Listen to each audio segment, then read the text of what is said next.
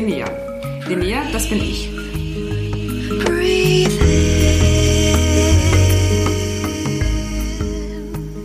Kennst du das Gefühl, wenn du einen neuen Traum, eine Idee oder einen Herzenswunsch in dir hast, der dich beflügelt und dir ein kribbeliges Bauchgefühl gibt? Wenn du spürst, dass ein neues Abenteuer, ein neues Kapitel auf dich wartet? Ich liebe dieses Gefühl und bin überzeugt davon, dass Träume zum Jagen da sind. Träume in seinem Inneren entdecken und sich zu erfüllen. Step by Step. Das ist es doch, was das Leben lebenswert macht. In diesem Podcast spreche ich einmal im Monat mit einem spannenden Menschen, der gerade ein neues Kapitel in seinem Leben startet oder mir von einem Kapitel aus seinem Leben erzählt. Meine Gäste kennen das Gefühl, wenn etwas brennt in einem, was raus will. Die Gespräche mit meinen Gästen inspirieren, machen Mut und regen zum Nachdenken an.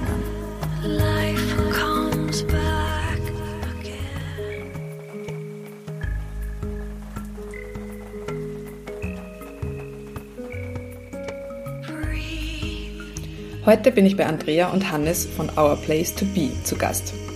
Die beiden haben ein nachhaltiges und ökologisches Haus gebaut. Sie beschäftigen sich schon lange mit Nachhaltigkeit und ökologischem Bauen und geben ihre Erfahrungen auf ihrem Blog und auf ihren Social-Media-Kanälen weiter. Mich interessiert, was ökologisches Bauen bedeutet, warum das notwendig ist, was am herkömmlichen Bauen nicht ökologisch ist und was sie anders gemacht haben.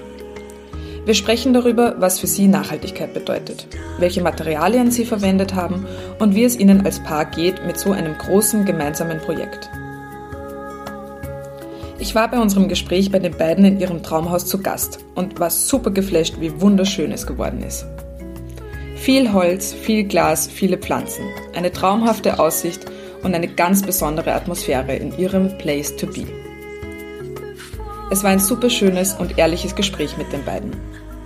Was es braucht, um sich seine Träume zu erfüllen und was sie zum Glücklichsein brauchen, erzählen sie uns in dieser Folge. Danke für die Einladung und euer Vertrauen, Andrea und Hannes. Viel Spaß beim Hören der vorletzten Folge in 2021 mit Andrea und Hannes von Our Place to Be.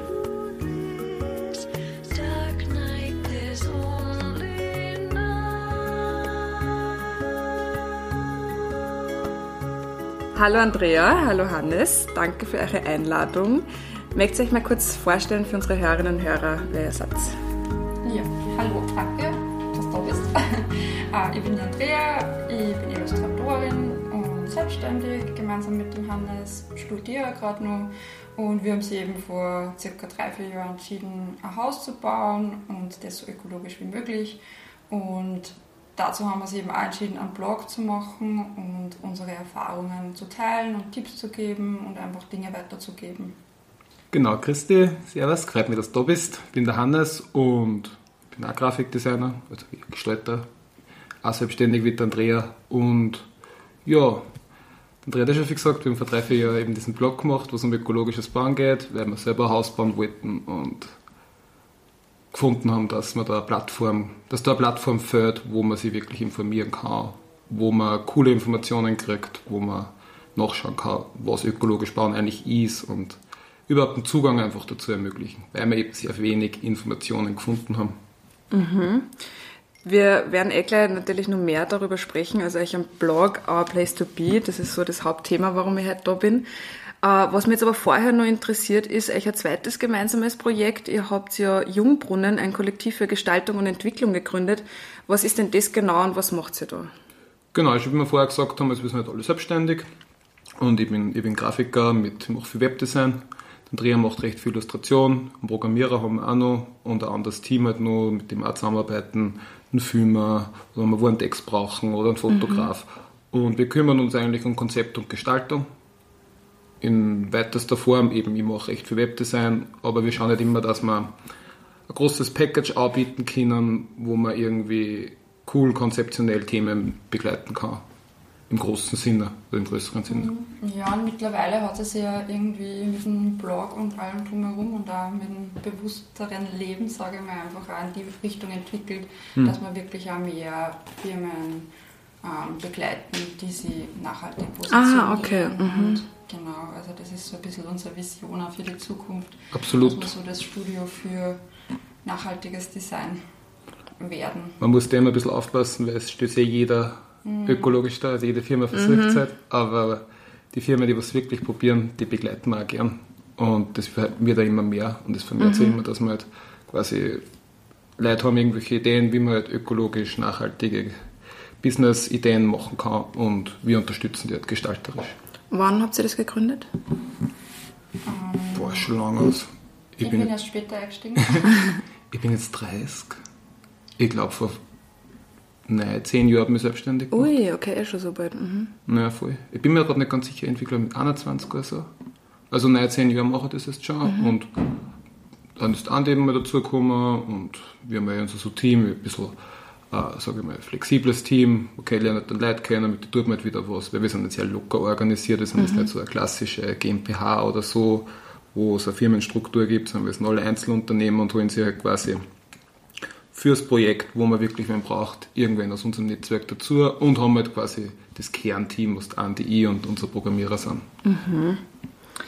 Hat das einen großen Mut gekostet, die selbstständig zu machen? Also wenn du sagst, du hast das gegründet, auch schon so super jung. Also was mich so interessiert, ist so gemeinsam als Paar, das ist ja eure Hauptfinanzierung. Wie geht das? Wie ist das? Also das funktioniert eigentlich total gut. Wir haben viele Projekte, die wir miteinander realisieren. Wir haben aber beide unsere eigenen Kunden und Kundinnen, um die wir sich kümmern. Ich glaube, das war fürs Hausbauen recht praktisch, weil wir haben sie eigentlich immer recht gut verstanden und wenig Streitigkeiten und so gehabt. Aber ich glaube einfach auch, weil wir ständig halt miteinander arbeiten, das hat gut funktioniert. Also ich könnte mir das eigentlich nicht mehr anders vorstellen. Ich glaube, für viele Menschen ist das überhaupt keine Option. Bei uns passt es gut, würde ich sagen. Absolut, weil wir verbringen halt irgendwie die Zeit, wo wir schlafen, verbringen wir halt abgesehen von der Zeit, wo wir schlafen, verbringen wir die meiste Zeit miteinander. Wir sind nicht da, wir machen es im Büro, aber das finde ich voll cool. Und deswegen der Selbstständigkeit, also ich finde in unserem Bereich, du brauchst einen Laptop und kein Startkapital eigentlich. Mhm. Und da, also ich habe da überhaupt keine Troubles gehabt, dass ich mich selbstständig mache oder irgendwelche Ängste gehabt. Das war eigentlich relativ easy. Was sind denn so die Vor- und was sind denn so die Nachteile, wenn man so als Paar miteinander arbeitet? Man sollte sich, glaube ich, grundsätzlich mal gut verstehen und der Rest ergibt sich eh weh. So einen desidierten Nachteil muss ich sagen, vielleicht sagt Andi was anderes, sehe ich gar keinen. Also ich sehe gar nicht nur Vorteile. Wenn du gut verstehst und wenn du gut miteinander klarkommst, dann bist du halt voll flexibel, kannst Sachen gemeinsam machen, hast du coole Erlebnisse, weil du irgendwie bei einem witzigen Kunden bist oder so. Man muss es halt mögen.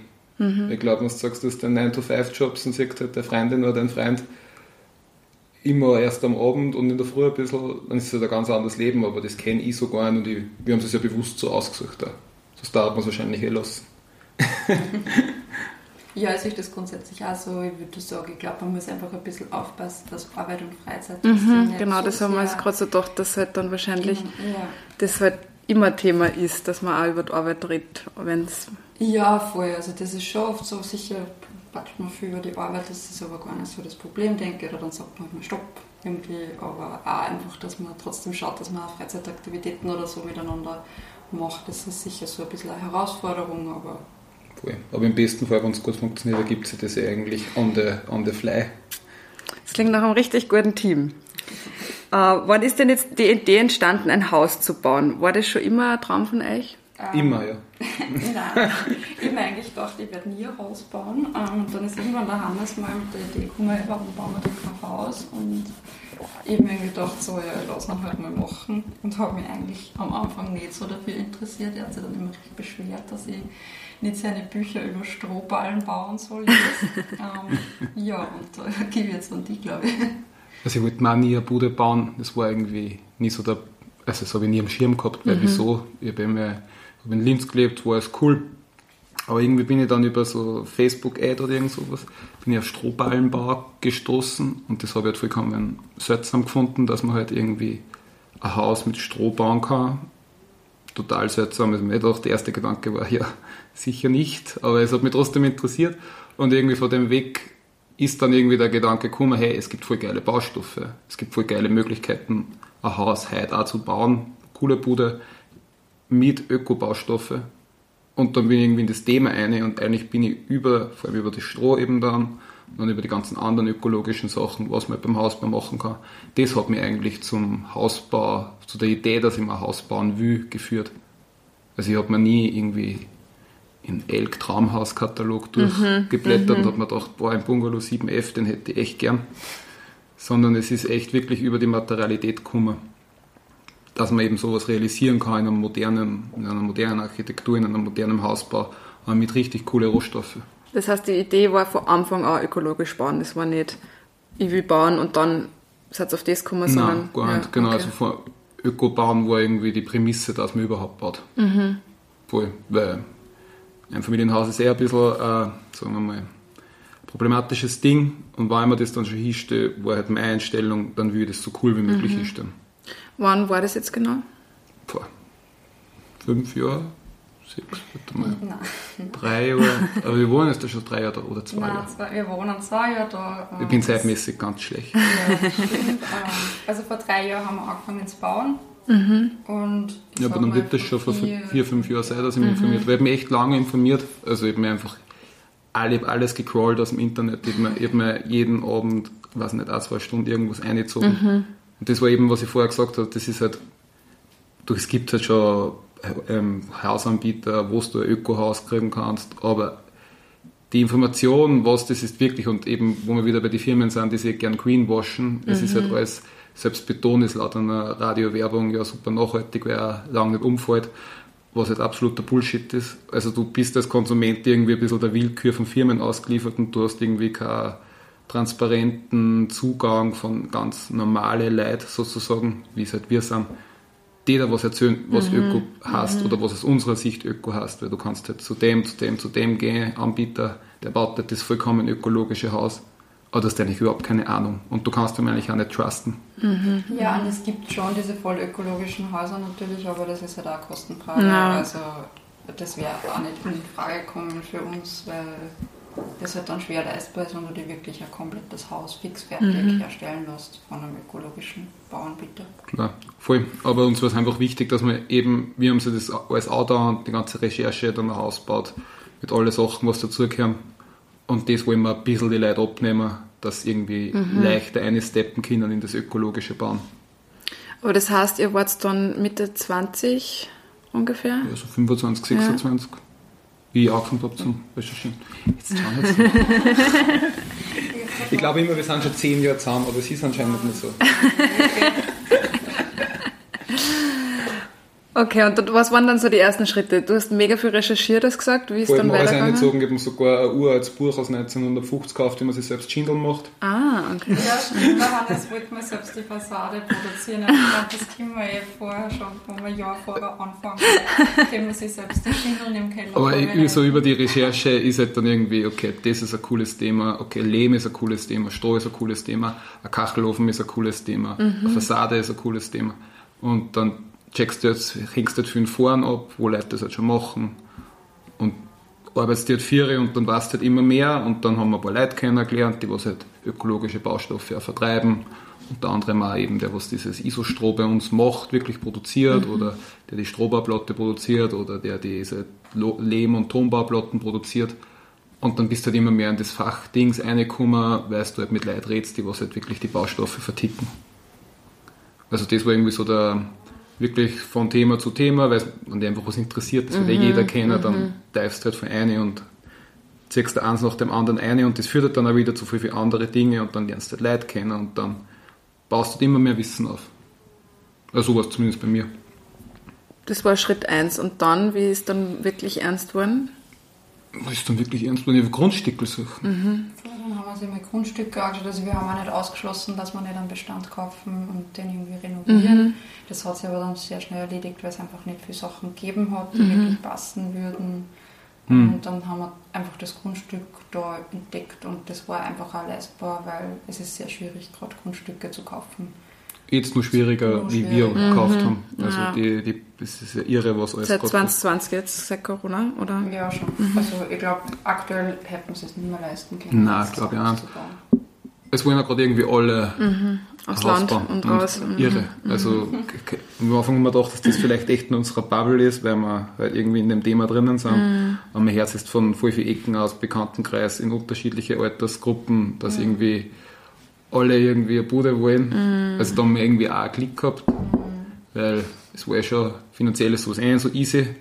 Und ich glaube, jetzt ist es nur viel schwieriger. Das haben wir schon beim guten Stichwort, sensibles Thema Finanzierung. Wie ist euch mit diesem Schritt gegangen? Also ihr habt euch ja wahrscheinlich auch einen Kredit aufnehmen müssen. Habt ihr da Angst gehabt davor? Wie habt ihr euch da drüber traut? Wie geht es euch mit der... Also das war sicher eine der schwierigsten Phasen oder eine der belastendsten Phasen, sage ich mal, weil wir haben ganz normal einen Kredit genommen und haben auch Bausparverträge und so gehabt, ein bisschen, also so ein bisschen Eigenkapital zu haben. Und ja, und dann reicht es halt meistens trotzdem nicht aus und dann ist es irgendwie so eine stressige Phase gewesen, wo dann versteckte Kosten irgendwie auftauchen oder es sind gar nicht versteckt, aber Dinge werden teurer, Dinge hast du nicht bedacht, dass dazu kommen. Du kommst irgendwie am Ende drauf, dass du keine Tieren hast. Genau, und das kostet halt dann einfach Nerven und Geld und das ist halt dann nicht so leicht. Also wir haben dann nur mal ein bisschen nachfinanziert, aber es ist ja dann in der Summe alles super ausgegangen. Und voll, summa summarum war es cool. Ja. Wir haben halt einfach auch nicht das Traumhaus in Schlüssel fertig gekriegt. Wir haben halt total viel selbst gemacht, richtig viel. Also alles, was du da erinnern so siehst, also jede Wand haben wir, glaube ich, 5-mal, jeden Quadratmeter von der Wand haben wir 5-mal angegriffen, waren nicht 10-mal, keine Ahnung. Aber also wir haben wirklich auch voll viel selbst gemacht, das war also das finanziell nicht ausgegangen. Ja. Weil wir eben auch nicht, also man hätte sie, also unser Maximum war einfach, dass man halt nicht so viel Kreditsumme nimmt, weil es nehmen sich ja Leute richtig viel Kreditsumme und keine Ahnung, wir sind halt auch nicht die Bestverdiener und zweitens, es ist halt unterm Strich ist halt nur dein Haus. Es ist schon voll viel wert und es ist voll cool, aber du hast andere Präferenzen dann auch noch im Leben, die was sich irgendwie dann nur ausgehen müssen, weil du wirst halt auf die nächsten 25, 30 Jahre einfach da sitzen und dich freuen, dass du das hast. Und es ist echt schwierig als Selbstständiger. Ja, das kommt auch dazu. Stimmt, natürlich. Das haben wir sie nämlich nicht so gedacht. Ja. Also das war wirklich mühsam. Ja. Aber also ich glaube, das ist ja eher der größte Struggle für junge Leute, die irgendwie Haus bauen wollen oder Haus kaufen wollen, dass einfach das halt eine Riesenhemmung ist. Traue ich mir das wirklich drüber, dass ich mich da so binde einfach auf so viel Jahre. Ja, absolut. Also das war ein absoluter Gedanke, weil wir sind jetzt auch auf 30 Jahre. Ja, voll. Aber ich muss sagen, am Anfang war es mich gar nicht gestresst, wenn wir ihn genommen haben. Dann bist du mal so, da stresst das irgendwie. Und dann denkst du, fuck, das habe ich richtig viel Schulden. Aber es ist eigentlich auch total Bovidl, weil es ist erstens sowieso, wie es ist, wenn du was machen willst und nicht Großerbe bist, hast du halt keine andere Chance. Und es ist ja eigentlich nur, unter Anführungszeichen, eine Summe, die was halt irgendwo liegt. Du musst ja eh wo wohnen. Genau, es gibt, also Mieten musst du sowieso immer zahlen. Es gibt da, glaube ich, kein richtig und kein falsch. Du hast halt da ein Eigentum, beim anderen, bei einer Miete bist du flexibler, bla bla bla. Es geht halt darum, was will man haben und ohne ist es nicht möglich, deswegen musst du dich halt damit anfreunden. Ja. Und ich glaube, man muss es immer so betrachten, dass selbst wenn du einen Kredit auf 30 Jahre hast, man kann sie trotzdem verkaufen. Ja, jetzt man kann auch, außer wenn es ja, sicher, du kannst es vermieten oder was auch immer. Also, so darf man es, glaube ich, nicht sehen, aber das ist jetzt so ein Denken, das man dann schnell einfällt. Ja, voll. Aber ich glaube, von dem muss man sich ein bisschen lösen. Ja. Wie ist denn dann die Planungsphase abgelaufen? Also wie lange habt ihr geplant? Was habt ihr selber gemacht? Wo habt ihr Hilfe gehabt? So geplant haben wir eigentlich fast zu kurz, obwohl wir, glaube ich, fast ein Jahr geplant haben oder 1,5. Ja, ich glaube, man kann wirklich lang planen. Du kannst 10 Jahre planen, das ist sicher kein Fehler. Also das ist wirklich das Wichtigste, das sage ich an alle Zuhörer und Zuhörerinnen. Planen ist wirklich, wirklich wichtig, weil da sparst du Kohle und da kriegst du Sachen, die was du nachher vielleicht gern hättest. Also wirklich Zeit nehmen für Planung, Zeit nehmen fürs Grundstück. Es sind so Parameter, die kannst du halt nie wieder ändern. So, du hast halt dein Grundstück, da steht das drauf, das kannst du überhaupt nicht ändern. Also das sollte mal wirklich gut passen. Und wenn du halt wirklich was Großes realisierst, wie ein Haus, ist halt die Planung das Wichtigste. Darum sollte man sich vorher immer mal Hinterholz 8 anschauen. Genau, haben wir uns vor ein paar Tagen angeschaut. Also das ist, finde ich, bevor man überhaupt mal denkt, dass man einen Kredit nimmt, schaut er auch zweimal Hinterholz 8 an. Stell dir vor, du bist der Thüringer und dann, ob du das wirklich noch willst. Aber genau, so Planung ist wirklich, finde ich, das A und O. Du kannst viel Geld sparen, du kannst kannst ökologisch viel richtig machen durch eine richtige Planung. Du kannst, also es ist einfach wichtig, du kriegst im Endeffekt mehr, was du willst. Aber das heißt, ihr habt das selber geplant oder wie habt ihr da... Wir haben zuerst mal voll viel recherchiert, also wir haben relativ viel im Kopf gehabt, wie wir es genau haben wollen, und haben dann mit einem befreundeten Architekten von uns, der hat uns das dann eben geplant, der eben auch in die Richtung recht ambitioniert ist, was ökologisches Bauen und so betrifft. Und genau, mit dem waren wir dann auch in ständigem Austausch und der hat sich das Grundstück mit uns angeschaut. Mhm. Und der hat dann die Planung vom Grundriss und auch von der Außenhülle eigentlich übernommen. Und dann haben wir aber mit der Baufirma weitergemacht, die quasi den ganzen Innenraum und auch die Fassadengestaltung übernommen. Also es war so ein Wechselspiel zwischen Architekt und Baufirma. Und das ist auch noch ein guter Tipp. Also Architekt ist einfach eine Dienstleistung, kostet Geld, aber es ist genau dasselbe, wie wenn du das lange überlegst, ist, dass da wen holst, der das kann, weil der Sport dann nämlich auch dann im Endeffekt Geld und Nerven. Also würde auf keinen Fall ohne Architekt. Nein, ganz schlechte Idee. Weil es ist zum Beispiel bei uns, wenn man sagt, okay, Beispiel, warum ist Planung oder Grundriss wichtig, wenn du in unserem Wohnraum schaust, wir haben halt nur hinten da beim WC, beim Bad und beim Kinderzimmer, da ist ein Quadratmeter, das nennt sich Verkehrsfläche. Also Verkehrsfläche ist wie so ein Gang oder so irgend so ein Stuff, was du halt, den du brauchst, dass du halt irgendwie zu Räumen kommst. Und bei uns ist das erhoben auf die 100 Quadratmeter, was wir haben, haben wir quasi einen Quadratmeter so richtig, der was eine Verkehrsfläche ist, der was nur den Sinn hat.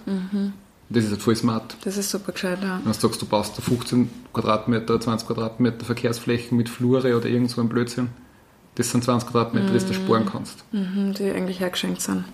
Ja. Voll, gerade wenn man dann sagt, ein Quadratmeter kostet so mit X, dann ist das gleich Kohle. Voll viel Flur hast. Und außerdem ist eine Flur scheiße, weil da steht immer alles nochmal dumm. Nein. Dekorativ kann man. Ja. Also dunkel meistens. Und ich will nichts gegen einen dekorativen Flur sagen. Aber also ich kann auf jeden Fall empfehlen, dass man sich einen coolen Architekten nimmt, der da die Planung macht. Man muss nicht das gesamte Spektrum von einem Architekten in Anspruch nehmen, weil es gibt ja voll viel Baubegleitung und den ganzen Blabla. Aber Minimum wirklich Grundriss, mit dem mal auf der Grundstückel fahren, sagen, was du willst, mit dem viel reden. Und weil mit einem Stift ist echt was schnell umzeichnet, aber wenn man eine Mauer steht, also das dauert. Weil zum Beispiel im Wohnraum Innenarchitektur haben wir überhaupt nichts planen lassen. Ja. Also nicht wirklich, keine Details und so. Das wäre im Nachhinein vielleicht auch noch ein bisschen gescheit gewesen bei gewissen Bereichen. Voll klar. Aber das ist halt also kostenfrei. Ja. Und wie ist dann in die Bauphase gegangen? Also wie habt ihr jetzt genau gebaut und was ist bei euch am Haus anders als bei unter Anführungszeichen herkömmlichen Hausbauen? Also ich war zum Beginn der Bauphase gleich mit Müller. Das war so Baggerstich sozusagen und dann ist mir gleich angerissen vorweg. Aber wie meinst du genau mit Bau? Also es hat halt, zuerst wird mir Fundament hergestellt, dann bei uns halt eine Stahlkonstruktion, also der Schnelldurchlauf war Fundament, Stahlkonstruktion, Holzbau drauf. Das war quasi das Schnellding. Also und wir haben halt durch unser Grundstück, das was halt extrem krasser Hang ist, haben wir halt eine spezielle Gründungssituation gehabt, oder haben es immer noch, die wir jetzt gelöst haben. Das heißt, wenn man auf einem Bodengutachten braucht, da kommt so ein Typ her mit einem Bagger und einen Spatenblech gesagt, der bohrt in der Grundstücke rein und schaut sich von den ganzen 700 Quadratmeter, was wir haben, sozusagen, wo dann Gründungen sind, wie ist die Bodenbeschaffenheit. Das ist zum Beispiel bei uns ganz oben anders, wie es ganz unten ist. Unten ist es lehmiger, oben ist es flinsiger, das ist so ein zersetzter Granitstein. Und dann machst du es mal, dann passt es, das gibt es dann in den Betontypen. Der kommt dann von. Aber das hätte es theoretisch auch sein können, ihr habt das Haus geplant mit dem Architekten. Und da wird dann die Bodenbeschaffenheit gemessen und dann kommt außer, das kann man vielleicht gar nicht so realisieren, wie er das... Das kann rauskommen. Ja, aber die Wahrscheinlichkeit, dass es jetzt nicht so hoch ist, ist glaube ich eher, wie weit bohrt man ein. Aber das ist wieder ein Kostenpunkt. Das ist ein Kostenpunkt, aber dass es möglich ist. Weil wir haben sowas, das nennt sich Tiefgründung, das kann man sich vorstellen, weil wir haben halt extrem wenig Versiegelung, weil wir halt nur auf die Stützen stehen auf dem Fundament. Und andere Teile auch vom Haus, aber es kann vollkommen keine Bodenplatten, sondern nur so partielle Betonblöcke. Genau. Und das ist halt, wir haben sowas, das heißt Tiefengründung, man kommt mit so einem kleinen Bagger, wo ein riesen Schlagbohrer drauf ist und der fährt so weit, treibt der Eisenrohr mit einem Loch in der Mitte, was mit Beton ausgefüllt ist, so weit in die Erden, bis der bis er auf tragenden Grund ist, auf festen Grund. Mhm. Und das waren bei uns, ich weiß nicht mehr genau, 5-6 Meter quasi, wo man reinbohren muss. Das kann natürlich tiefer sein, aber da muss man tiefer. Ja, und ich habe eben mit dem Hackler geredet, der was das gemacht hat, und der hat gesagt, da war mir bei einem Ding, das ist einfach nicht fest worden, und sind wir was da fast 20 Meter runterbohren müssen. Wow. Und das ist halt dann, also das ist dann schon so ein Ding, das ist vielleicht auch kein schlechter Tipp, Bodengutachten ist nicht so teuer, also das kostet nicht so viel Geld, dass man sowas vielleicht auch vorher macht. Bevor man den Grund kauft. Auf jeden Fall, ja. Also das haben wir ja vorher gemacht. Ja. Ach so, okay. Mhm. Ja, wir haben den Boden vorher anschauen, was wir davon gekauft haben. Vor allem. Und das ist halt dann schon so ein Ding. Du kannst es dann trotzdem realisieren, weil irgendwann wird alles einmal fest, sonst darf dir alles umfallen. Mhm. Aber es ist ein Unterschied, ob ich, sage ich mal, 5 Meter oder 15 Meter einbohre, weil das einfach 3-mal so hoch Aufwand ist, und das ist halt dann... Ein Preis und eine Zeitfrage. Genau. Mhm. Ja. Aber das heißt, weil euer Haus nicht so viel Boden versiegelt, ist es von dem her einfach schon mal ökologischer und nachhaltiger? Ach so, ja klar. Wir haben sicher 2 Drittel weniger Versiegelung wie ein Anführungszeichen normales Haus. Ja, du musst dir vorstellen, wir müssen da, also es ist nämlich ziemlich groß eigentlich, ich glaube im 260 Quadratmeter Fläche, so vom Dach. Mhm. Wenn man sich vorstellt, das ist unser wirklicher Grundriss, was quasi das Haus in Fläche einnimmt und auf wie wenig Beton das dann steht. Mhm. Wenn du dir vorstellst, du nimmst die 260 Quadratmeter, machst da keinen Keller, also vom Keller reden wir da noch gar nicht, wir haben auch keinen Keller, aber machst keinen Keller, stehst auf Bodenplatten, kannst du sehen, kann man sich sehr ausrechnen, wenn man weiß, wie hoch die Bodenplatten dann sein muss, mal 260 Quadratmeter, und da haben wir da viel weniger gebraucht. Mhm. Es ist nicht nur am Hang, meiner Meinung nach, am Hang besonders, also einen Hang anders bebauen ist einfach nur utopisch, weil du kannst jetzt so einen Keller reingraben oder so ein Stuff. Ja, und eben auch bei flachen Grundstücken ist die Grünung mit Piloten eigentlich super, weil du kannst ja da genauso, wenn du keinen Keller brauchst, einfach die ganz viel Fundamentierungsarbeiten sparen. Genau, und das ist ja total senseless, weil der Boden muss ja quasi einfach nur gut feststehen, und du kannst eben, was ich sagen wollte, in der grünen Wiese sozusagen auf flachen Grund, kannst du auch voll cool einfach auf Piloten bauen, auf Ständer bauen. Hat auch voll viele Vorteile, weil es Luft zirkulieren kann, etc. Und du baust einfach keinen Beton und machst das nicht end zu. Voll geschickt, ja. Und es ist halt eben auch, kommt natürlich auch dazu, die kostengünstigste Art und Weise, so ein Grundstück zu bebauen. Weil alles andere war halt voll schwierig gewesen. Also so ein Grundstück jetzt, weil das so ein steiler Hang ist. Genau, also bei uns, als wenn es so einen steilen Hang, was willst du denn da machen? Also da dann müsstest du alles ausgraben und du hast eben so in den Hang einnehmen, und das ist... Nein, das ist viel, viel teurer, das war auch der Grund. Und es schaut, finde ich, architektonisch ziemlich abgefahren aus. Ja, es schaut aus wie ein kleines Baumhaus, wenn man da rausfällt. Also kleines, gar nicht so kleines. Großes Baumhaus. Und es ist ja ganz eben cool, weil quasi du lässt halt im Großen und Ganzen, oder so im großen Teil, das Grundstück unter dir so sein. Also du versiegelst das nicht komplett. Ja. Und was ist dann jetzt nur anders als beim herkömmlichen Bauen bei euch, weil ihr so ökologisch gebaut habt? Also der Ökobau fängt ja eigentlich, also wo man wirklich sagt, man nimmt ökologische Materialien, sicher, wir haben weniger Bodenversiegelung und so, und haben irgendwie dann mit dieser Steuerkonstruktion irgendwie ganz spannend, wo das Haus draufsteht, aber das ist jetzt noch nicht so, dass bis auf weniger Beton ist das jetzt nicht so mega ökologisch. Das Ökologische fängt halt quasi in der Gebäudehülle an, in der wir jetzt sitzen, also das Haus, was quasi auf die Sachen draufsteht. Genau, wir haben halt ganz viel mit Holz gebaut, wir haben zum Beispiel einen Holzriegelbau, der ist mit Stroh ausgeblasen, und beim Stroh ist halt einfach voll fein, weil das Stroh quasi unbehandelt ist. Das heißt, das Stroh ist die Isolierung, oder? Das ist die Dämmung, genau. Und wir haben dann auch mit Strohbauplatten im Innenraum gebaut, mit Ton- oder Lehmbauplatten, also das sind alles Naturprodukte. Und auch die ganzen Wände sind verputzt mit Lehm oder Ton, und wir haben auch ganz viel Sichtholz, und das sind so die hauptsächlichen Materialien. Habe ich vergessen? Genau, nein, aber nur einfach zur Erklärung, also es gibt halt beim Holzbau, ist halt meiner Meinung nach die schlauste, deswegen haben wir es auch gemacht, und meine persönliche Meinung, dass man halt einen Holzriegel baut, das kann man sich vorstellen, du hast halt Wandelemente, die halt versteift sind mit Latten, und dazwischen ist ein Hohlraum, und diesen Hohlraum füllst du eben auf mit Stroh. So haben es wir zum Beispiel gemacht. Also man kann auch Massivholz bauen etc., aber das ist halt kostengünstiger, und man braucht halt weniger Holz beim Massivholz, und man kann es halt super verbinden, eben was du sagst, du hast einen Holzriegel und hast in der Mitte ein Stroh, ist das echt ein cooler Wandaufbau, also ein cooler Grundaufbau von deiner Gebäudehülle. Und die restlichen Sachen, wie Andrea schon gesagt hat, also wir haben halt geschaut, dass man wirklich, wo es nur geht, Sachen benutzen, die eine Alternative darstellen, zum Beispiel Rigipsplatte war das schlechte Produkt, und wir haben halt eine Strohbauplatte, das ist eine 4 cm starke Platte aus Stroh, das unter Druck und Hitze zu einer festen Platte gepresst wird, da ist sonst nichts drinnen, oder Lehmbauplatten, die zum großen Teil aus Lehm bestehen und ein paar Füllstoffe wie auch Stroh und Quarz zum Beispiel, glaube ich, ist drinnen. Das sind ja quasi Alternativen zu einer herkömmlichen Rigipsplatte. Und das habt ihr alles in Oberösterreich gefunden, da in der Umgebung, oder? Ja, nein, nicht alles. Okay. Also die Dämmung kommt von unserem Zimmerer, die kommt aus Niederösterreich. Okay. Also es ist für einen Baustoff schon mega. Mhm. Und der Ton kommt gleich in der Nähe von Linz woher, beim Lehm, der ist aus Deutschland. Strohbauplatten sind aus Tschechien. Genau, also bunt gemischt, unsere Materialien, wo es herkommen. Es ist dann meistens kleine, regionale Anbieter trotzdem. Ja, aber das heißt trotzdem, es war ja ganz viel Recherche von euch. Da war jetzt nicht, so, ja, nein, eben, voll. Nicht die Baufirma gesagt, okay, da kriegst du das, da kriegst du das. Das wird da wahrscheinlich auch fast keine Baufirma sagen. Eher im Gegenteil, ich habe es ja öfters schon von unserer Community gehört, dass dann Baustoffe entdeckt haben, vielleicht bei uns oder woanders, und die verbauen wollten und dann auch die Firmen noch gesagt haben, taugt einer nicht, muss richtig drum kämpfen, müssen das einer die verbauen. Und was sicher auch ist, wir kommen jetzt da nach und nach noch Sachen drauf, Dinge, die wir anders machen hätten können. Wie zum Beispiel, wir haben jetzt eine Alternative zu OSB-Platten gefunden, die einfach ökologischer ist. Die sind aus Vollholz, und OSB-Platten sind ja verleimt und haben jetzt so Schadstoffemissionen und so weiter. Und da sind wir erst jetzt drauf gekommen. Die haben wir zum Beispiel in unserem Lagerraum verbaut. Ah, okay. Das ist ja so eine Sache, wir kommunizieren halt auch einfach Dinge, die wir vielleicht nicht gemacht haben, aber die trotzdem gute Alternativen sind. Genau, was wir ein guter Punkt eigentlich, was ich vorher auch schon sagen wollte, wir sind sicher nicht das ökologischste Haus der Welt.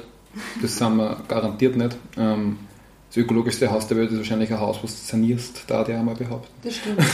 Aber also wir haben zum Beispiel Sachen wie eine OSB-Platten ist nicht ökologisch. Das ist zwar Holzplatten, also es ist ein Verbundstoff, also es ist eigentlich, kannst nicht Sorten rein entsorgen. Wir haben einen Estrich, einen Beton-Estrich auch bei uns im Innenwohnraum. Weil wir eben voll für Rinnen gemacht haben, unter Drucken, Lehmschüttung oder irgendwas, da hätte uns das Material Minimum genauso viel gekostet, wenn wir einen fertigen Estrich haben. Ja, und da war halt schon das Thema, dass wir Fußbodenheizung verlegt haben, voll. Und das wäre wieder ein bisschen problematischer gewesen mit einer Schüttung, also sonst hätte man vielleicht schon die Schüttung gemacht. Absolut, also es ist einfach so, wir wollen halt auch wir wollen mit keiner auf den Finger zeigen, sozusagen, also auch wenn du eine ganz normale, rudimentäre Bude baust, aber die für den Innenraum für Lehmbauplatten entscheidest, ist es schon ein Schritt in die richtige Richtung, weil oft du wirst halt, es gibt so viel Stuff und es gibt so, du kannst es so hochökologisch bauen und die Leute fühlen sich dann, glaube ich, oft auch erschlagen, deswegen sind wir erstens ehrlich, wir haben halt das versucht, so ökologisch wie uns möglich zu machen und einfach auch Inspiration zu geben, hey, du kannst da einfach nur den Teil cool machen, wenn sich der Rest irgendwie nicht ausgeht oder du willst das nicht. Ich glaube, das ist generell so ein Tipp, auch wenn man sagt, man will ein bisschen nachhaltiger leben oder sich ein bisschen umorientieren. Ich glaube, man muss das einfach Schritt für Schritt machen und es bringt überhaupt nichts so von 0 auf 100. Sie dann Druck machen, ja. Und es soll auch Spaß machen, weil es sollte eben nicht einschränken. Das ist wie wenn ich jetzt sage, ich lebe von einem Tag auf den anderen mit Zero Waste. Schwierig, kann ich wahrscheinlich nicht umsetzen, ohne ja, wirklich... in der Leben Erzkraft. Gibt es beim Haus bei irgendwas, wo man überhaupt nicht verzichten kann auf Plastik oder irgendwelche Materialien, die einfach sein müssen? Im Hausbau? Ja. Also ich glaube, Silikon ist so ein Thema, das ist, auf das kannst fast, also ich habe noch keine Alternative zu Silikon zum Beispiel gefunden. Es gibt für Trockenbereiche gibt es einen Lehmfugenfüller, den finde ich einfach so cool, weil das halt eine super Alternative jetzt zu Acryl oder Silikon ist, aber gerade im Nassbereich brauchst du gewisse Dinge. Und es macht also man muss auch ganz ehrlich sagen, du musst halt die ganze Bude mit Silikon voll schmieren, weil es funktioniert halt voll gut, du kannst halt voll viel Silikon oder Maleracryl nehmen und das ist halt ein Scheißmaterial. Es gibt zum Beispiel Maleracryl ist so für Wandabschlüsse und solche Sachen. Da gibt es coole Alternativen, aber wenn du sagst, dass der Dusche und der Bad und der dann ist es auch nicht ökologisch, wenn ich das irgendwie nicht mache oder dass ich auf dieses Ding verzichte, weil dann wird das einfach hin. Ja, das ist vielleicht so ein guter Punkt im Badezimmer, gerade beim Holzbau ist voll wichtig, dass du das einfach abdichtest. Das hat ausgeschaut wie im Schwimmbad da drinnen. Irre, da gibt es so eine blaue Abdichtungsmasse, Flüssigkeit, das streichst du an die Wand. Alter, da wirst du zum Schlumpf, das ist dann ganz blau und du kannst quasi Kübelwasser auslangen in den Boden, das passiert nichts, bleibt stehen und das ist halt absolut nicht öko. Aber das ist halt so ein Ding, wo man sagen muss, das ist halt einfach nachhaltiger, wenn ich sowas mache, weil sicher kann es gut gehen und ich werde niemals ein Problem haben, aber wenn der Wasser in mein Bauteil eindringt, dann habe ich einen irre Schaden und muss irre viel herrichten. Also da muss man sich da die Frage stellen, was macht Sinn? Und in dem Fall macht es Sinn. Und das ist einfach so ein marginaler Punkt. Auf jeden Fall Sinn. Es ist einfach so ein marginaler Punkt, wo man sagt, das mache ich im Bad. Das ist halt einfach ein kleiner Bereich. Es ist ein Unterschied, ob ich mein ganzes Haus in Polystyrol einpacke, weil ich nicht nachdenke oder über das diskutiere, wo kann ich Silikon sparen oder nicht. Das ist schon eine interessante Frage, aber man sollte meiner Meinung nach, das macht nämlich am meisten ökologisches Wetter, wenn man sagt, man schaut, dass man im Rohbau, Dämmstoffe, Trockenbausachen, dass man das in coole Materialien erledigt, weil das der meiste Müll nachher ist. Und ein bisschen Silikon ist halt ein bisschen Silikon.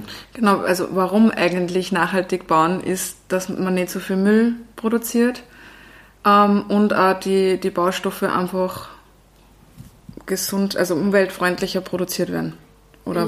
Ja, zum anderen die Produktion von den Baustoffen. Natürlich muss man sich immer die Frage stellen, kann das Gebäude wieder rückgebaut werden? Weil irgendwann wird das für irgendwen ein Problem sein und kann ich meine Baustoffe, die ich verwendet habe, wieder entsorgen, weil wie zum Beispiel Polystyrol, das ist ein erdölbasiertes Produkt, das ist einfach nicht recycelbar oder nicht wirklich gut verwertbar. Es kommt immer auf den Baustoff drauf an. Aber zum Beispiel Holz kann wieder ohne weiteres in die Umwelt zurückgeführt werden oder das Stroh, das kannst du einfach in den Garten schütten, wenn man will, oder das Einstreu verwenden. Und das ist voll ein wichtiger Punkt, weil gerade Entsorgung kann richtig, richtig viel Geld kosten. Das heißt, beim herkömmlichen Bauen oder bei den herkömmlichen Häusern, was ist da so an Müll und Baustoffen, die einfach recycelt werden oder halt einfach nicht? Ich glaube, ein großes Problem ist gerade bei alten Häusern so Asbest. Ja, oder eben Polystyrol. Überhaupt einfach mineralische Baustoffe sind halt ein Problem. Der Hauptkiller ist, wenn du bei einem Haus vorbeigehst und du klopfst dagegen und es ist hohl, da biegt Polystyrol drauf. Und was also mit der Entsorgung ist voll das Thema, weil erstens du verputzt es dann halt meistens. Das sind halt diese verputzten Häuser, die was halt so hohl klingen. Und dann ist es halt kein sortenreiner Baustoff mehr. Du kannst ja theoretisch so einen blöden Polystyrolblock ausboxt, frisch. Aber ganz kurz noch, Polystyrol ist dann Dämmung oder was ist das? Genau, das biegst du quasi auf dein Haus drauf, Black gesagt. Also das ist halt, wenn du einen Fernseher kaufst oder so, ja, dann ist das in so einer weißen Kugel zum Beispiel. Das sind Platten, aber wenn du einen Fernseher kaufst, hast du ja, das ist ja einpackt in so einen weißen Schaumstoff. Ja, genau. Genau sowas ist das, nur halt für den Bau ein bisschen feiner und so. Ich habe das Kind immer gern mit, wenn man die so auseinanderkratzt, dann sind das so weiße Kugeln. Ja, genau. Da hat mein Papa nämlich immer geschimpft, wenn ich da beim Haus war. Und das ist halt Erdöl und Luft, sozusagen. Luft ist das, was dämmt. Erdöl ist quasi, dass das Ding halt quasi zusammenhält und das zu dem Baustoff wird. Und was dann, also das Problem ist, du kannst es halt mit Sorten rein entsorgen, weil da der Scheiße draufklebt, weil du das ja verputzt hast. Und das ist ja voll das Problem, weil dann hast du einfach, und das sind ja riesen Flächen. Du sagst, du hast einfach eine Bude, dann verkleidest du mal gleich ein paar hundert Quadratmeter vor den Plätzchen drauf. Und was auch ein wichtiger Punkt ist, wenn man noch gar nicht ans Entsorgen denkt, was jeder vergisst, dass man, wenn man glaubt, man baut sein Haus immer für die Ewigkeit, aber das stimmt nicht, weil irgendwann ist alles mit vorbei. Aber davor geht es halt auch noch, wie viel Energie brauche ich, dass ich das überhaupt herstelle. Das ist halt so ein wichtiger Punkt beim Stroh.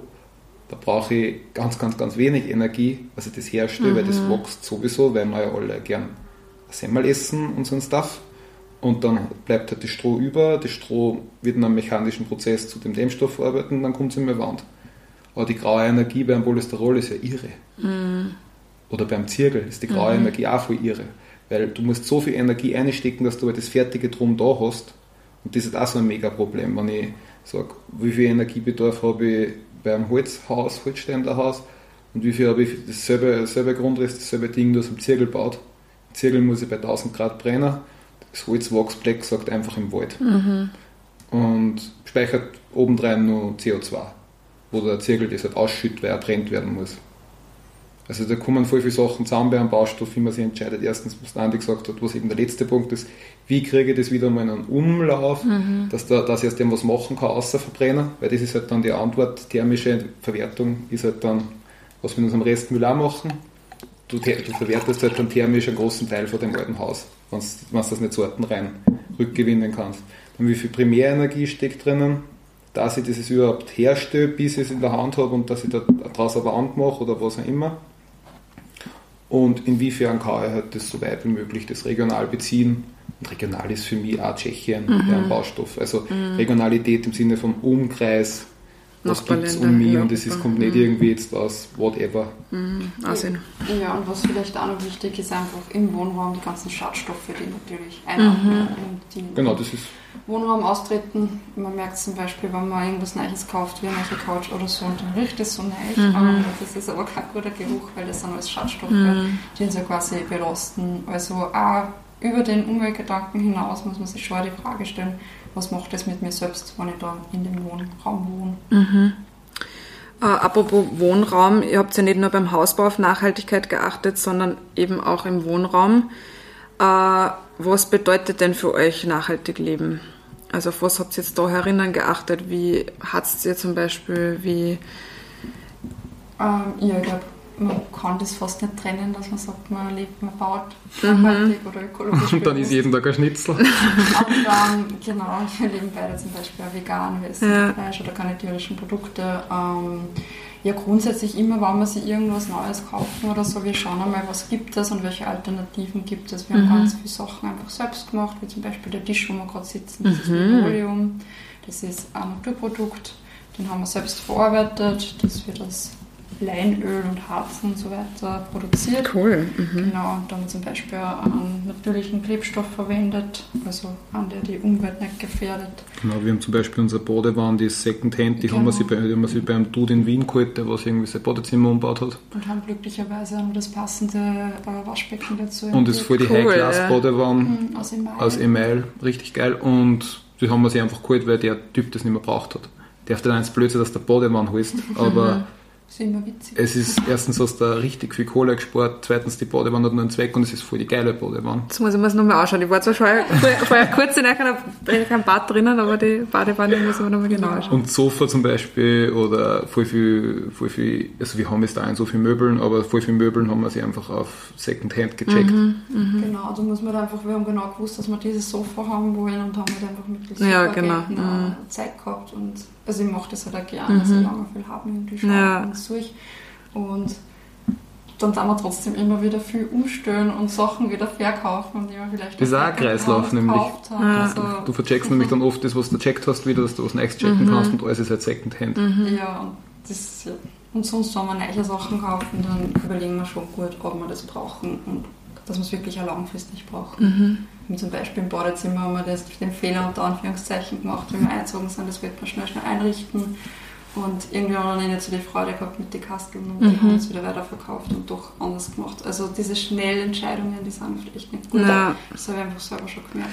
Ja, aber Geduld ist halt wirklich Schwieriges. Ist Sache. Dann schnipp alles fertig haben, aber es ist halt, aber es ist auch cool, wenn es einfach noch und noch entsteht. Und man kann es ja dann auch wieder austauschen, das stimmt natürlich, wenn man sagt, man macht das dann halt Secondhand. Und das ist dann ganz cool, weil so wie wir vor allem die Badewanne haben, gefällt sich irgendwann wer vielleicht über unser Sofa und wir ein neues Sofa bringen. Aber das Problem ist halt, dass viele Möbel einfach weggeworfen werden und es trotzdem einfach so Saisonen und Trends gibt und dann kauft man sie was und man wirft sie wieder weg und das ist halt echt ein Problem. Außerdem ist viel mehr Experience, was über Willhaben kaufen, wie zum Ikea gehen oder so, Name-Dropping. Weil es ist einfach viel, du kommst zu viel witzigere Leute. Also es ist auf jeden Fall viel mehr Experience, du checkst da was Secondhand bei irgendeinem Kerl, wie wenn du in ein Möbelgeschäft gehst. Ja, ich meine, das ist jetzt gerade so Trend irgendwie, also auch Secondhand-Kleidung und also die ganzen Secondhand-Shops und auch Möbel, Vintage und so. Ich merke nur, also ich bin total ungeduldig, ich habe jetzt auch gerade bei mir ein bisschen renoviert in der Wohnung und habe auch so ein paar Möbel ausgetauscht und habe dann auch aus Kostengründen und ja, auch natürlich ein bisschen Nachhaltigkeit und so auf Willhaben geschaut und habe halt dann gemerkt, ich bin so ungeduldig, ich will das ja jetzt gleich um und dann habe ich schon eine ganz genaue Vorstellung, wie das Teil ausschauen muss und dann, dass dann halt wirklich wochenlang mit Suchagenten abwärts, bis einmal der Schnapp jetzt reinkommt. Aber das ist halt unsere Gesellschaft da, dass wir das so gewohnt sind, wir können einfach jederzeit schnell wohin und uns alles gleich sofort kaufen, vorhin am nächsten Tag kostet. Das ist auch so ein Problem mit ökologischen Baustoffen, oder? Ja, auch Diskussionen, weil wenn du schnell was brauchst, das funktioniert halt dann oft nicht. Das ist echt schwierig. Du musst es bestellen oder du musst extra wohin fahren. So Öko-Bauladen gibt es bei uns leider nicht. Also das wäre cool, wenn es sowas mal gibt. Oder wenn einfach ganz normale Mainstream Bauhäuser etc. sowas anbieten daran. Mhm. Aber es ist halt einfach schwierig, deswegen eben auch so viel Recherche notwendig, es ist schwierig Ökobaustoffe relativ schnell zu kriegen. Mhm. So, das ist halt wirklich nicht so easy, wie man sagt, ich brauche jetzt das Sackelbeton, fährst irgendwo hin und will man das jetzt, wie wenn ich sage, ich brauche jetzt da Lehmbauplatten oder das kriegst du halt einfach nicht so easy. Ist das so von Kostenfaktor, wenn man das vergleicht, von den herkömmlichen Baustoffen und nachhaltig, ist das teurer? Ja, sicher. Ja. Also es kommt immer auf den Baustoff drauf an, natürlich, aber ja, es ist schon teurer. Darum haben sie einfach so viel selbst gemacht, weil du halt einfach gut Kosten sparen kannst. Ja. Also man muss immer ein bisschen gegenüberstehen. Und was halt für uns auch einfach so ein Ding war, wir haben einfach ein bisschen kleiner gebaut. Ja, unser Wohnraum hat jetzt 100 Quadratmeter und dann haben wir noch ein Büro mit 20 Quadratmeter. Also 120 Quadratmeter ist eh nicht so wenig, aber das Gang hat auf jeden Fall noch kleiner. Aber ich glaube, so, wenn so klassisch bauen, würde ich sagen, bist du schon so bei mehr, so 150, 160 Quadratmeter vielleicht. Und wenn du das dann umrechnest, dann sparst du schon viel Geld, wenn du ein bisschen kleiner machst. Voll. Aber es ist halt einfach, weil du vorher gefragt hast, diese Frage kommt eh oft, ja, ökologische Baustoffe sind teurer. Aber das ist halt einfach leider das Problem von unserer Zeit, dass du halt keine Kostenwahrheit in Produkte hast. Also wir haben da jetzt zum Beispiel unser Lager quasi fertig ausgebaut und da haben wir Lehmbauplatten benutzt und die Abschnitte habe ich im Garten gehauen. Sozusagen, weil es ist einfach nur, es ist nichts anderes, als wenn ich es unten ausgrabe und eine Platten draus mache, sozusagen. Also es ist schon ein bisschen komplizierter, aber es ist also im Grunde ist es einfach ein Ding aus der Erde mit einem Flachsnetz oder Newtonnetz hinten drauf und that's it. Und ja, das habe ich einfach in den Garten gehauen, auf dem Pfleg und das fällt jetzt gerade zusammen und dann nächstes Jahr wachsen meine Erdbeeren draus. Wenn du das mit einer Rigipsplatte machst, wird überhaupt nichts draus wachsen, weil das einfach ziemlich uncool ist, wenn das in deinem Garten liegt. Du bringst wahrscheinlich noch ein bisschen was um damit. Und es hat halt so, Rigips ist eigentlich auch Name-Dropping, es ist ja die Gipskartonplatte. Und wenn du so eine Gipskartonplatte hat einfach nicht die Kostenwahrheit, die es haben solltet, weil du zahlst das ja quasi nur, bis du in irgendeiner Bude fährst, die das in dein Auto einladst und heimfährst, bis dahin hast du das quasi gezahlt, aber es ist nicht das nachher gezahlt, wie viel Energie ist eingesteckt worden, dass da die Kosten wert ist und nachher, was brauchst du, oder was braucht eine Gesellschaft, oder was brauchen wir, dass wir das wieder entsorgen können. Und das hast du halt bei Öko-Baustoffen nicht. Wenn ich lustig bin und wir reißen unser Haus ab, dann stecke ich einen Schlauch in die Wand und blase meine Dämmung in den Garten und nach einem Jahr ist das weg, weil es 100% Stroh ist. Aber ich wünsche dir viel Spaß, wenn du das Mineralfaser machst. Weil da wird überhaupt nichts passieren, einmal die nächsten 50 Jahre. Und das ist halt das Problem leider, wo man dann halt drauf zahlt, wenn man cool ist, sozusagen. Du kaufst etwas, was irgendwie durchdacht ist in irgendeinem Produktzyklus und wirst damit bestraft, logischerweise, dass das teurer ist, weil die nie solche Massen produzieren, weil die kein Lobby haben, bla bla bla. Aber das ist leider das Problem, warum es teurer ist. Weil einfach, wenn es nämlich wirklich richtig war, müsste es eigentlich alles gleich viel kosten oder das andere sogar mehr. Weil, wenn ich sage, eine Gesellschaft muss ja dann Entsorgung zahlen, auch wenn du deinen Bauschutt zahlst, aber das kostet alles einen Haufen Kohle und wo tust du das hin? Und das Problem hast du bei solchen Baustoffen. Ja. Wie ist denn dann dazu gekommen, dass ihr euch einen Hausbau mit einem Block begleitet? War das vor Anfang auch so oder also ist das parallel dazu entstanden? Nein, es ist schon ein bisschen parallel dazu entstanden. Also während der Recherchephase haben wir einfach gesehen, dass viele Themen irgendwie schwierig zu erfassen sind und dass wir einfach recht viel Zeit reingesteckt haben. Und dann haben wir gesagt, machen wir doch einfach so ein kleines Bautagebuch draus und berichten mal über unsere Erfahrungen. Und es ist auch voll nett, wenn wir jetzt so zurückschauen, weil so genau hätte man das nie alles dokumentiert wahrscheinlich. Und jetzt haben wir ja wirklich jeden Schritt, den wir gemacht haben, wirklich auch Fotomaterial dazu und alles Mögliche. Und wir sind auch gerade dabei, dass wir den Blog nochmal neu machen, weil es ist jetzt trotzdem alles gewachsen einfach. Und wir wollen das ein bisschen übersichtlicher machen und auch weitermachen und ausbauen. Und also wie schaut der Blog jetzt genau aus? Also was können die Leser und Leserinnen erwarten? Was sagt man da im Blog? Ja, grundsätzlich wollen wir es jetzt in so Kategorien teilen, damit wir wirklich sagen, okay, Baustoffe, die wir verwendet haben, Baustoffe, die auch super sind. Wir haben ja viel Do-it-yourself dann drauf, wo wir selber Dinge gebaut haben, wie zum Beispiel den Tisch oder so. Cool. Oder unsere Einfahrt, die haben wir auch in Eigenleistung gemacht. Also wirklich so alle Bereiche, die wir selbst erledigt haben, werden auch im Blog zu finden sein.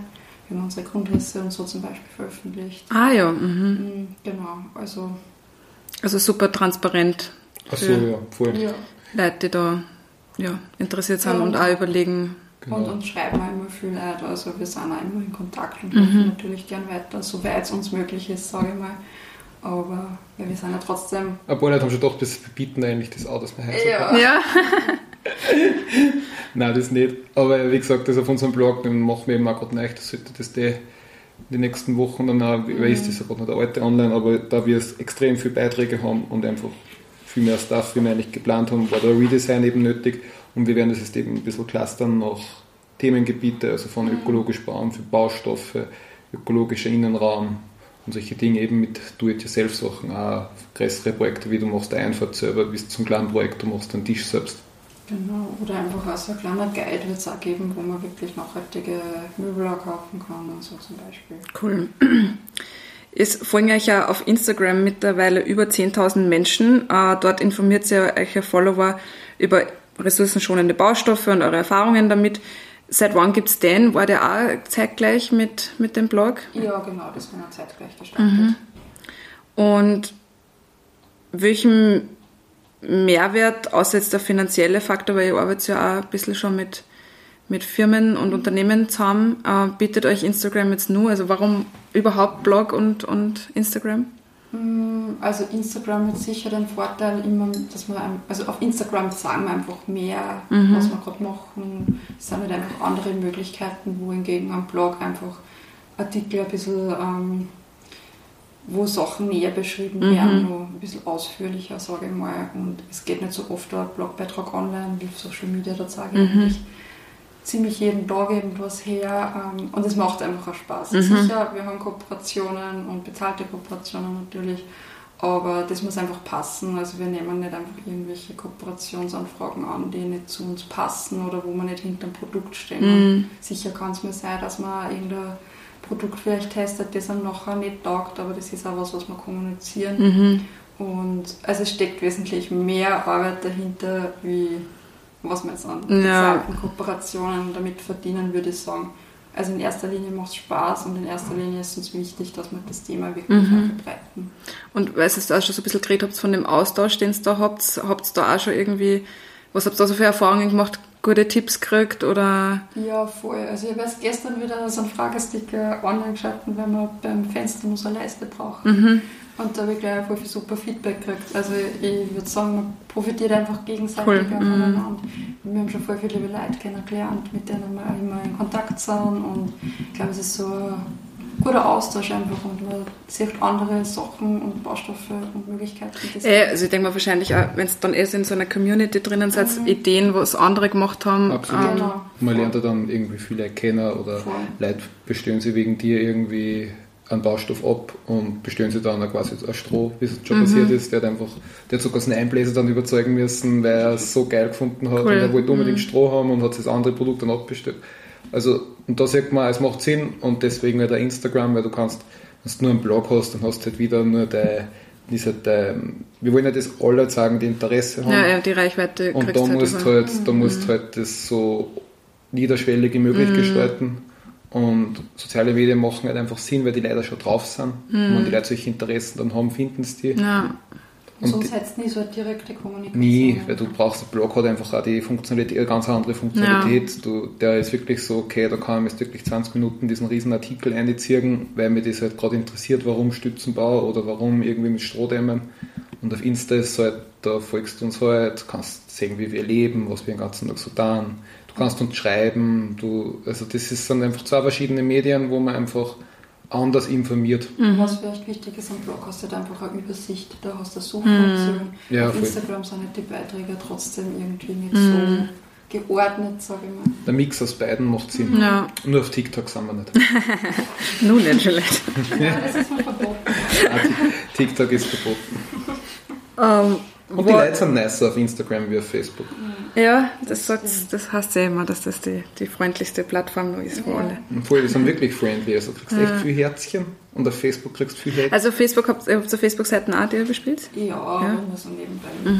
Es ist sehr inaktiv. Also haben wir auch gemerkt, dass Facebook da irgendwie nicht das richtige nicht unbedingt das richtige Medium, wir betreuen es halt mit, weil wir den Content schon haben und wenn wir mehr Leute sagen können, cool. Das nutzt da keiner mehr, was da haben ist. Aber vom Output her oder vom Feedback, was man kriegt, muss man sagen, macht einfach Instagram viel mehr Sinn, weil die Leute einfach freundlicher sind. Was sagt denn ihr zwar, was es braucht, um sich seine Träume zu erfüllen? Motivation. Das ist das Einzige, was du brauchst, glaube ich. Dann kriegst du es eigentlich hin. Bock musst drauf haben. Ich glaube, optimistisch sein. Ich merke das selber, wenn ich irgendwie positiv zu was eingestellt bin, auch wenn mir was schief geht oder so. Stimmt, du brauchst einen guten Partner, der positiv ist. Und also das ist so meine Lebensweisheit. Na, sehr gut, aber du hast da noch dran. Das stimmt auf jeden Fall, aber ich habe halt eher mal die Nerven da, wenn was nicht funktioniert, die bleibt immer cool. Es muss halt einfach auch wieder austicken, das ist halt einfach auch wichtig. Aber ich glaube, wenn du Lust drauf hast und wenn es ist einfach eine Action, sowas hinstellen, wenn man es für selber machst und du hast es noch nie gemacht, du machst voll viele Fehler dementsprechend, weil du es eben noch nie gemacht hast und wenn du sagst, du hast aber Bock drauf, dass du das machst, dann kriegst du es irgendwie hin, aber wenn es manchmal schwer ist, dann schaffst du das schon. Also ich finde, Motivation ist eigentlich das Wichtigste, in meinen Augen. Positive Motivation. Und Hunde sind immer super. Oh, da wird gleich der kleine Hund auf den Schoß gesetzt. Gesundheit. Also das ist ja das, was ihr so die Hörerinnen und Hörer raten würdet, die so den Traum haben vom eigenen Haus. Denkt's positiv, habt's Bock. Ja. Einfach machen. Glaube ich, also wenn es möglich ist, einfach vielleicht auch nicht zu lang drüber nachdenken. Ich glaube, man muss ja ab irgendeinem Zeitpunkt drüber trauen und es wird Höhen und Tiefen geben, aber... Es gibt, glaube ich, keine Verweise wieder auf Hinterholz 8. Es gibt keine Baustelle ohne Probleme. Ja. Es gibt sowieso keine Lebenssituation ohne Probleme. Und ich glaube, wenn man sagt, hey, ich glaube, dass das ganz cool ist, wenn man sich vorher einfach auch mit so Öko-Baustoff auseinandersetzt und wie kann ich halt irgendwas unter Anführungszeichen alternativ bauen, obwohl es für mich alternativ ist, aber weil dann kriegst du einfach auch mehr Bock drauf. Weil du hast nicht einfach nur deine 140, 150 Quadratmeter Grundriss mit irgendeinem Stuff drin, sondern du weißt, was die umgibt und hast dann irgendwie Lust drauf, weil das ja ein Statement für unsere Zeit ist, dass man das so baut. Mhm. Das bringt ja Motivation mit sich. Was brauchst du jetzt zum Glücklichsein? Nur die Schatze. Was brauche ich zum Glücklichsein? Das ist eine gute Frage, Fangfrage. Also ich glaube, ich brauche zum Beispiel nicht das Haus zum Glücklichsein. Ich wohne gern da, ich bin gern da, es macht viel Spaß, aber ich glaube, was ich brauche, ist irgendwie, sind die Leute, mit denen ich zusammen wohne und die Tiere. Also ich glaube, das ist für mich wichtig. Ich bin jetzt nicht an irgendwas Materiellen voll. Ich hänge nicht so an was Materiellen, würde ich sagen. Nicht auf Dauer. Also was man ja auf jeden Fall außerhört ist, ihr seid ja super kreativ beide, ihr habt ja von einem Projekt geht es irgendwie ins nächste, wahrscheinlich ist das auch was ihr braucht zum Glücklichsein, einfach ein Projekt, an dem es arbeitet. Das macht auf jeden Fall Bock. Ja. Nein, und ich darf auch nicht sagen, dass ich jetzt bis ich 80 bin und vom Balkon runterfall irgendwie da leben will, wenn es so ist, ist cool, wenn nicht, aber man kriegt irgendwie auch mit, wenn man das Haus so plant, stößt das vor und findest das feierst, das halt alles voll ab, oder dann wohnst du ein paar Jahre drinnen. Und dann wird es irgendwann normal. Und es wird alles normal. Ja. Also es ist egal, wie, ob du ein Schloss kaufst, das ist wahrscheinlich irgendwann wohnst du halt im Schloss. Also es ist sicher, es ist cool, es ist ein cooles Ding, was du in deinem Leben vielleicht mal gemacht hast. Aber es ist jetzt nicht dann im Lebensmittelpunkt, der mich glücklich macht, weil ich eine coole Bude habe. Es trägt natürlich zur Lebensqualität bei, aber es ist nicht der Dreh- und Angelpunkt. Ich glaube, zum Glücklichsein. Ausgewogenes Leben, glaube ich, ist cool. Wenn es da halt rundum herum gut geht, da das gar nichts festmachen an dem und dem Punkt. Aber du musst einfach so eine happy Lebenssituation haben, dann geht es da, glaube ich, gut. Habt ihr noch große Träume für die Zukunft? Gibt es schon irgendwas, was ich sage, boah, das noch? Ja, das Schloss. Ja? Das heißt, es kommt dann irgendwann nur ein Schloss aus Holz. Wer einen Burg graben will. Nein, wir haben gesagt, irgendwann wollen wir mal eine Berghütte. Wir haben gesagt, wir verkaufen das Haus. Und dann checken wir die Berghütte. Genau, die renovieren wir danach ökologisch und dann wohnen wir am Berg. Dass ich mit 80 vom Berg fahre und nicht vom Balkon. Genau.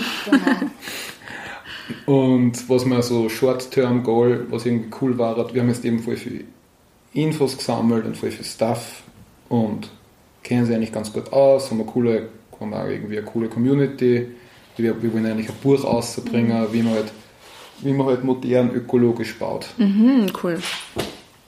Voll, genau. Also das ist so das kurze Ziel bezogen auf das Projekt.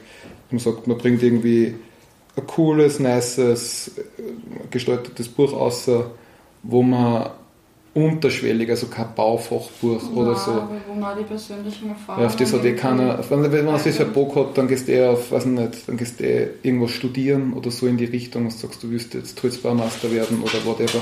Aber wo man einfach für so Menschen wie uns, die was irgendwie Bock auf sowas haben, einfach mal einen Leitfaden mitgibt und das cool. Einfach cool zusammengefasst in einem leibenden Buch. Das ist sicher so das nächste Ziel, was man bei dem Projekt macht. Richtig, richtig geil. Da bin ich gespannt, was alles noch so kommt. Wo kann man euch denn jetzt finden? Möchtest du noch mal kurz sagen, Homepage, Instagram für die Hörerinnen und Hörer? Auf Instagram heißt man Our Place to Be und www.placetobe.at. place-to-be.at. Genau. Ist der Blog. Website. Sehr gut. Also ich bin mir sicher, jetzt sind alle super motiviert, dass da mal reinschauen und sich das jetzt auch anschauen. Da sind auch super viele Fotos. Also das ist ja wirklich auch fürs Auge super schön, wie ihr da lebt. Danke für die Einladung, danke für das tolle Gespräch. Es war super informierend und spannend, euch zuzuhören. Und cool, dass es solche Leute gibt wie ihr, die einfach da so nachdenken und das einfach gescheit machen und das auch nach außen tragen, weil das ist natürlich umso wichtiger, dass das noch mehr Leute so erreicht. Danke für die Einladung. Danke.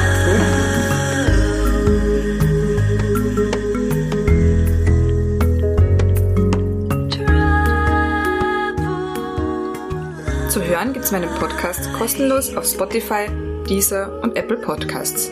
Unter Nächstes Kapitel, der Podcast mit Linnea. Ich freue mich, wenn du meinen Podcast auf diesen Portalen abonnierst, und auf Apple Podcasts kannst du mir gerne eine Bewertung schreiben. Da freue ich mich sehr. Erzähle deinen Freunden und deiner Familie davon. Du findest den Podcast Nächstes Kapitel auf Instagram und Facebook unter Nächstes Kapitel, der Podcast. Da freue ich mich natürlich auch über ein Like und dein Feedback. Dort findest du auch immer Fotos und Infos zu den aktuellen Folgen. Danke fürs Dabeisein und fürs Zuhören. Bis zur nächsten Folge.